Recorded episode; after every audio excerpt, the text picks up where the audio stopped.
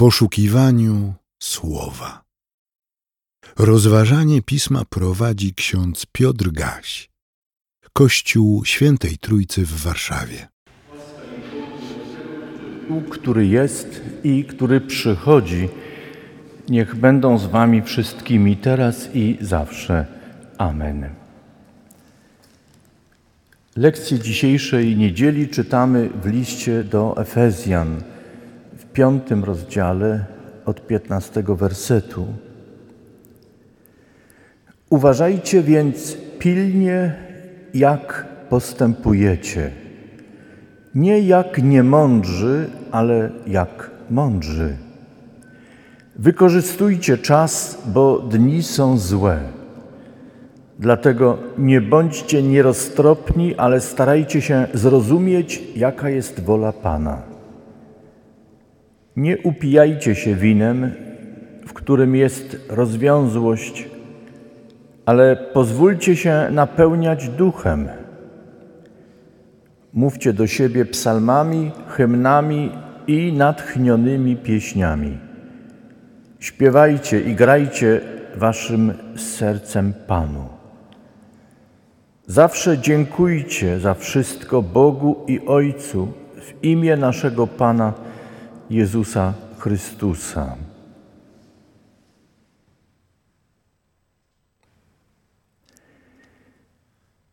Boże, dziękujemy Ci za to przypomnienie apostoła. Prosimy Cię, abyś pomógł nam teraz słuchać i słyszeć, przyjmować i wypełniać to, co słuszne i dobre, co Tobie się podoba i w czym Ty możesz nam błogosławić, co przyniesie dobro nie tylko nam, ale środowisku, w którym żyjemy, światu, w którym jesteśmy, a Tobie chwałę i radość ze służby naszej. Wysłuchaj nas dla Chrystusa, Syna Twego, naszego Pana i Zbawiciela. Amen.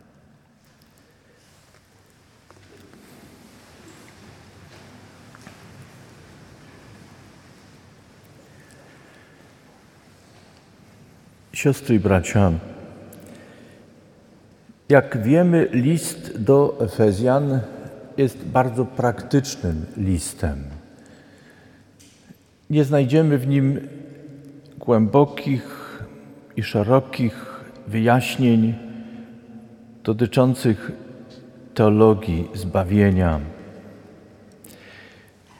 List do Efezjan zawiera bardzo praktyczne porady i wskazania, co należy czynić, aby to, co Paweł wyjaśniał w innych listach jako naukę chrześcijańskiej drogi, wypełniać, urzeczywistniać na co dzień. Piąty rozdział listu do Efezjan podnosi ważny i wielki temat naśladowania Boga. To znaczy takiego sposobu bycia w tym świecie, aby upodabniać się do tych wzorców, które Bóg nam daje. Daje ich wiele. Największy wzorzec, który Bóg postawił przed nami, dał nam w swoim Synu, Panu Jezusie Chrystusie. I to odnajdziemy w piątym rozdziale listu do Efezjan. Naśladujcie Boga, którego nie widzicie, poprzez naśladowanie Pana Jezusa Chrystusa. Co prawda, Jego też nie widzieliśmy, my nie widzieliśmy. Ale ci, którzy Go widzieli, którzy Go słuchali, złożyli świadectwo. To świadectwo jest nam dane i wedle tego świadectwa danego nam przez Chrystusa, wzorca przez Chrystusa, który został przekazany poprzez apostołów, mamy żyć w tym świecie. To, co Chrystus uczynił, jest dla nas niezwykle ważne, bowiem biorąc czasem do Biblię do rąk naszych, mamy poczucie pewnej bezradności. Wszak Biblia nie jest systematycznym wykładem i takim kodeksem, który by pozwalał nam poruszać się punkt po punkcie, paragraf po paragrafie. Od początku do końca. Biblia jest pewnym dokumentem, który pokazuje, jak Bóg na przestrzeni wieków odsłaniał się, dawał się poznać. Czynił to poprzez konkretne działanie w życiu człowieka, grupy, ludu, świata. Ostatnim słowem, czy ostatnim zdaniem, ale lepsze w tym przypadku jest chyba to stwierdzenie, ostatnim słowem, które Bóg wypowiedział, jest Jego Syn, Pan Jezus Chrystus. Bardzo mocno o tym mówi między innymi Ewangelia Jana. Jezus jest Słowem wcielonym. To znaczy, wszystko to, co Bóg powiedział istotnego, ważnego wcześniej, potwierdził, wypełnił, skomentował, poszerzył i pogłębił przez swojego Syna, Pana Jezusa Chrystusa. Chcemy więc poznawać wolę Boga, czujemy się zagubieni w całym Piśmie Świętym. Nie wiemy, z którego końca rozpocząć, nie wiemy, który przepis jest jeszcze ważny, aktualny, wszak wiemy, że część przepisów Starego Testamentu nie przestrzegamy, nie czynimy. Pytanie dlaczego? Odpowiedź jedna jest zawsze. Chrystus to, co było do wypełnienia, wypełnił, a to, co kazał i chce, żeby było kontynuowane, potwierdził, pokazał, także na przykładzie własnego życia i postępowania.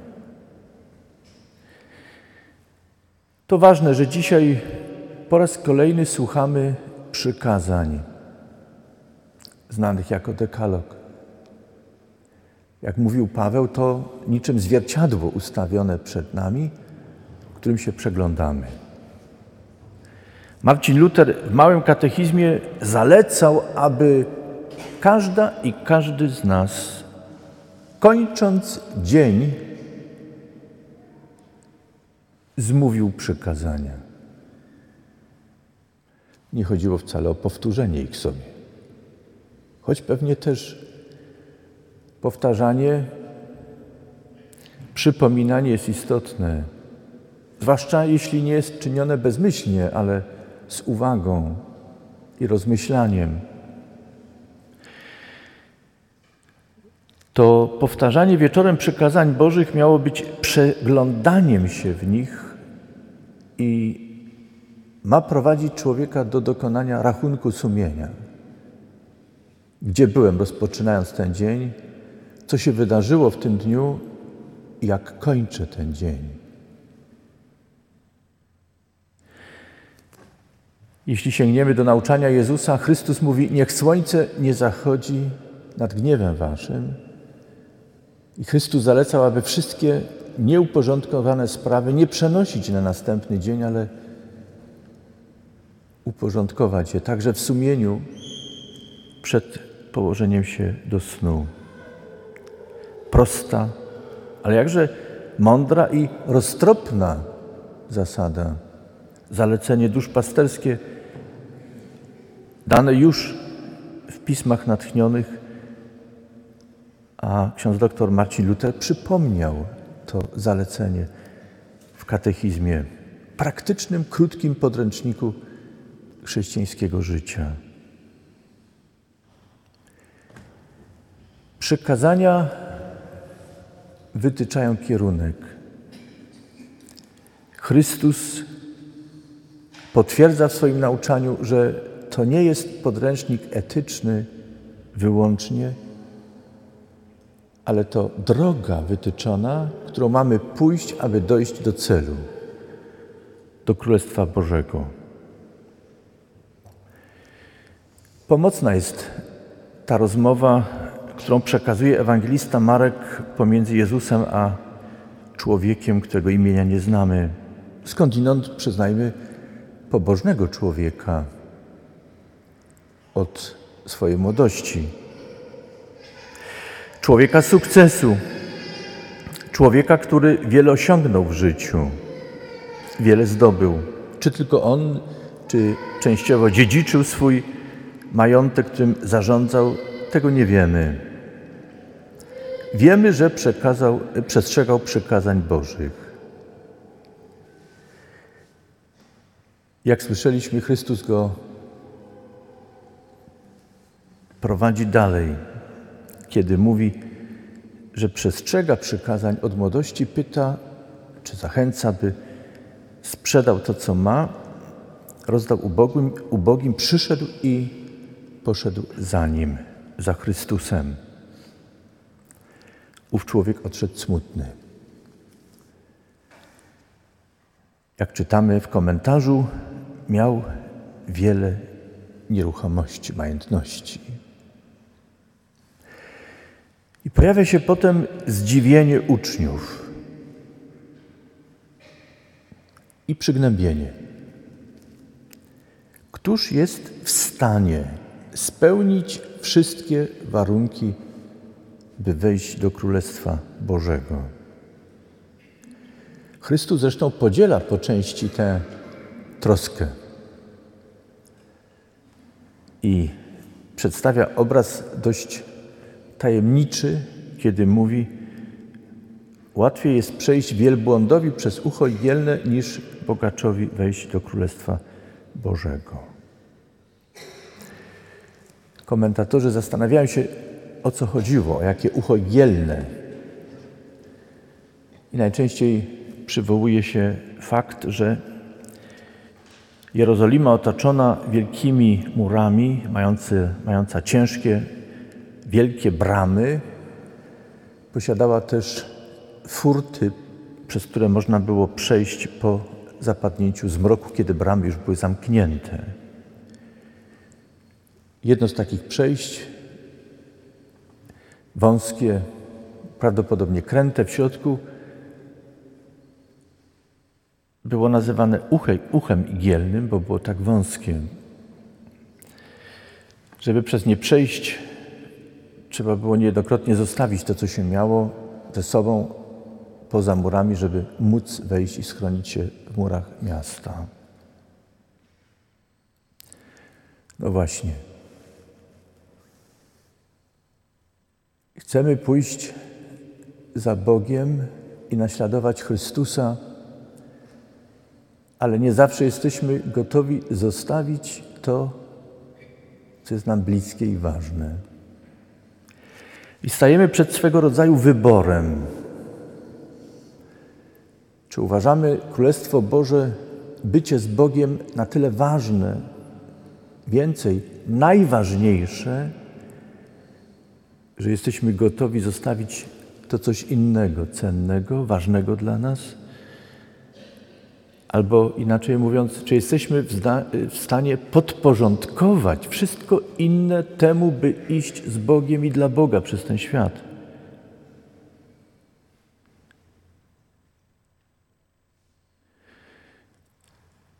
To bywa trudne,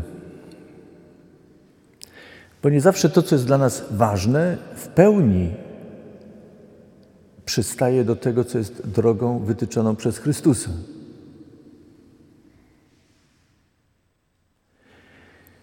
Czasem z pozoru tylko przystaje. A kiedy próbujemy łączyć, okazuje się, że jedno i drugie wyklucza się. Zawsze istnieje sposób Panu Bogu zaświecić świeczkę, a diabłu zapalić przysłowiowy ogarek. Zawsze jest wyjście i próbować, można próbować szukać różne uzasadnienia dla tego, co jest dla nas takie ważne, a nie zawsze przystaje do drogi, którą Chrystus wytycza. W przypadku tego zamożnego człowieka można tłumaczyć i wyjaśniać, trudno żyć bez pieniędzy. Pieniądz jest potrzebny, zapewnia egzystencję. Rozdanie wszystkiego ubogim, nie załatwia sprawy. Zawsze będą ubodzy w tym świecie, zresztą to też kiedyś potwierdził Chrystus. Można wyjaśniać także, że lepiej, żeby wszystko było w moich rękach, one są lepsze od rąk innych, i tak dalej, i tak dalej, i tak dalej.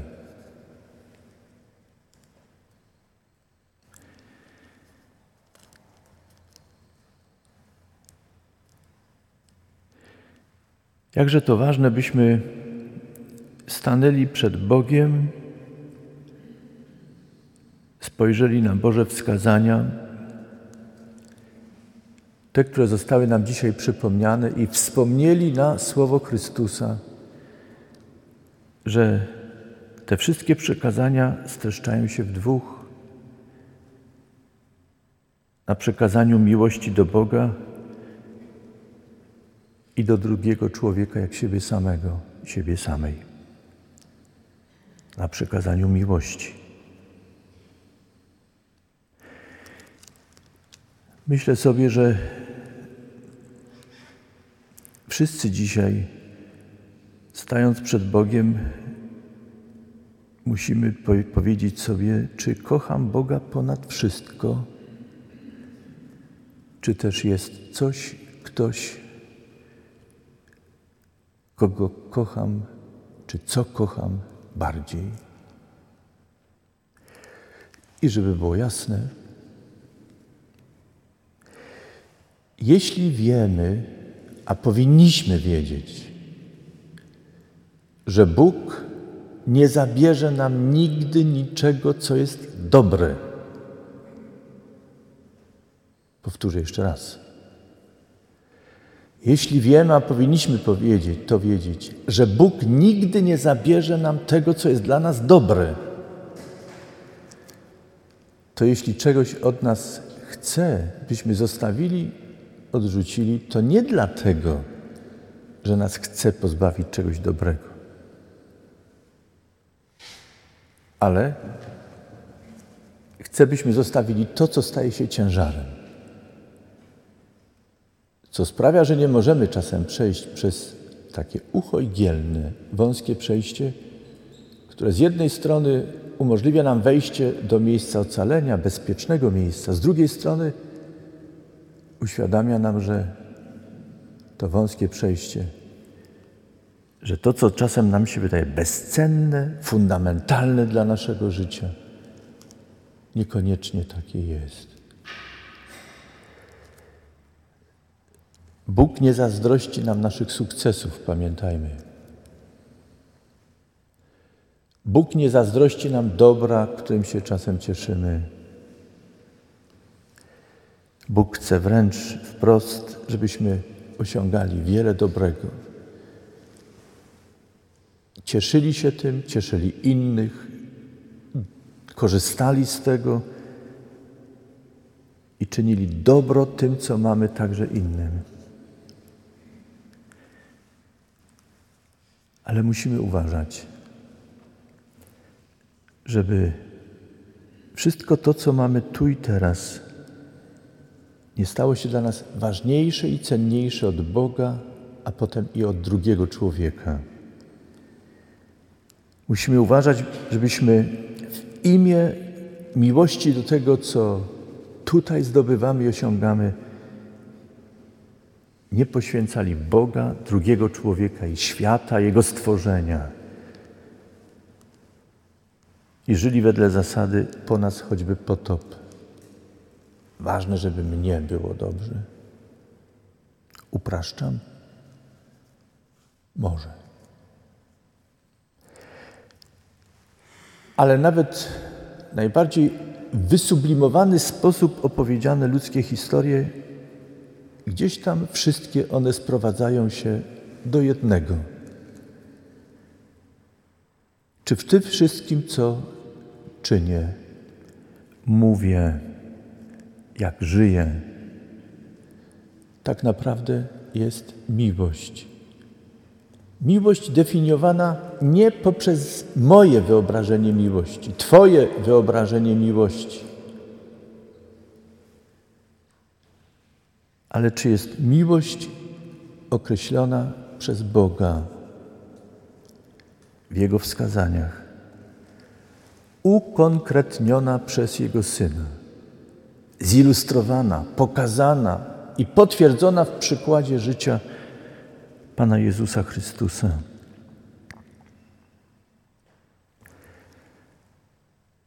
Usłyszymy niedługo już w tej liturgii zaproszenie do spowiedzi. Czy ona jest potrzebna co niedzielę? Czy jak Luther zaleca codziennie, także ta osobista, wieczorna? Moim zdaniem jest potrzebna. Tak jak utrzymujemy higienę ciała, powinniśmy utrzymywać higienę myśli, ducha. Potrzebujemy zostawić to, co brudne i złe, co jest zaprzeczeniem mądrości, roztropności, co jest szukaniem radości poza Bogiem. Potrzebujemy spowiedzi, by powiedzieć, gdzie jestem i czy to jest to miejsce, na którym Bóg chce mnie mieć. To jest szukanie u Boga, w prowadzeniu Jego ducha, swojego miejsca przy Nim, przy Panu i Bogu. Bóg chce tego, co dobre dla nas. Nie chce nas na siłę trzymać przy sobie, ale chce, byśmy przez poznanie w świetle Jego słowa siebie samych wracali na swoje właściwe miejsce, opuszczając to, co nas oddala od Niego, i byśmy w Jego bliskości na nowo odnajdywali radość życia, wolność dla nowego życia. Z Nim poprzez naśladowanie Chrystusa, by dojść do celu, do Królestwa Bożego. Jeśli wydaje nam się to niemożliwe i zbyt trudne, przypomnijmy sobie dzisiejsze słowo Chrystusa. Dla człowieka tak naprawdę droga do zbawienia jest niewykonalna i niemożliwa. ale zróbmy to, co możliwe. A co jest możliwe? By pójść za Chrystusem, by Go słuchać, by wypełniać Jego wskazania. Resztę zostawmy Jemu. U Boga wszystko jest możliwe. Nawet zbawić takiego grzesznika jak ja. Zbawić takiego grzesznika jak ty. Amen. Módlmy się.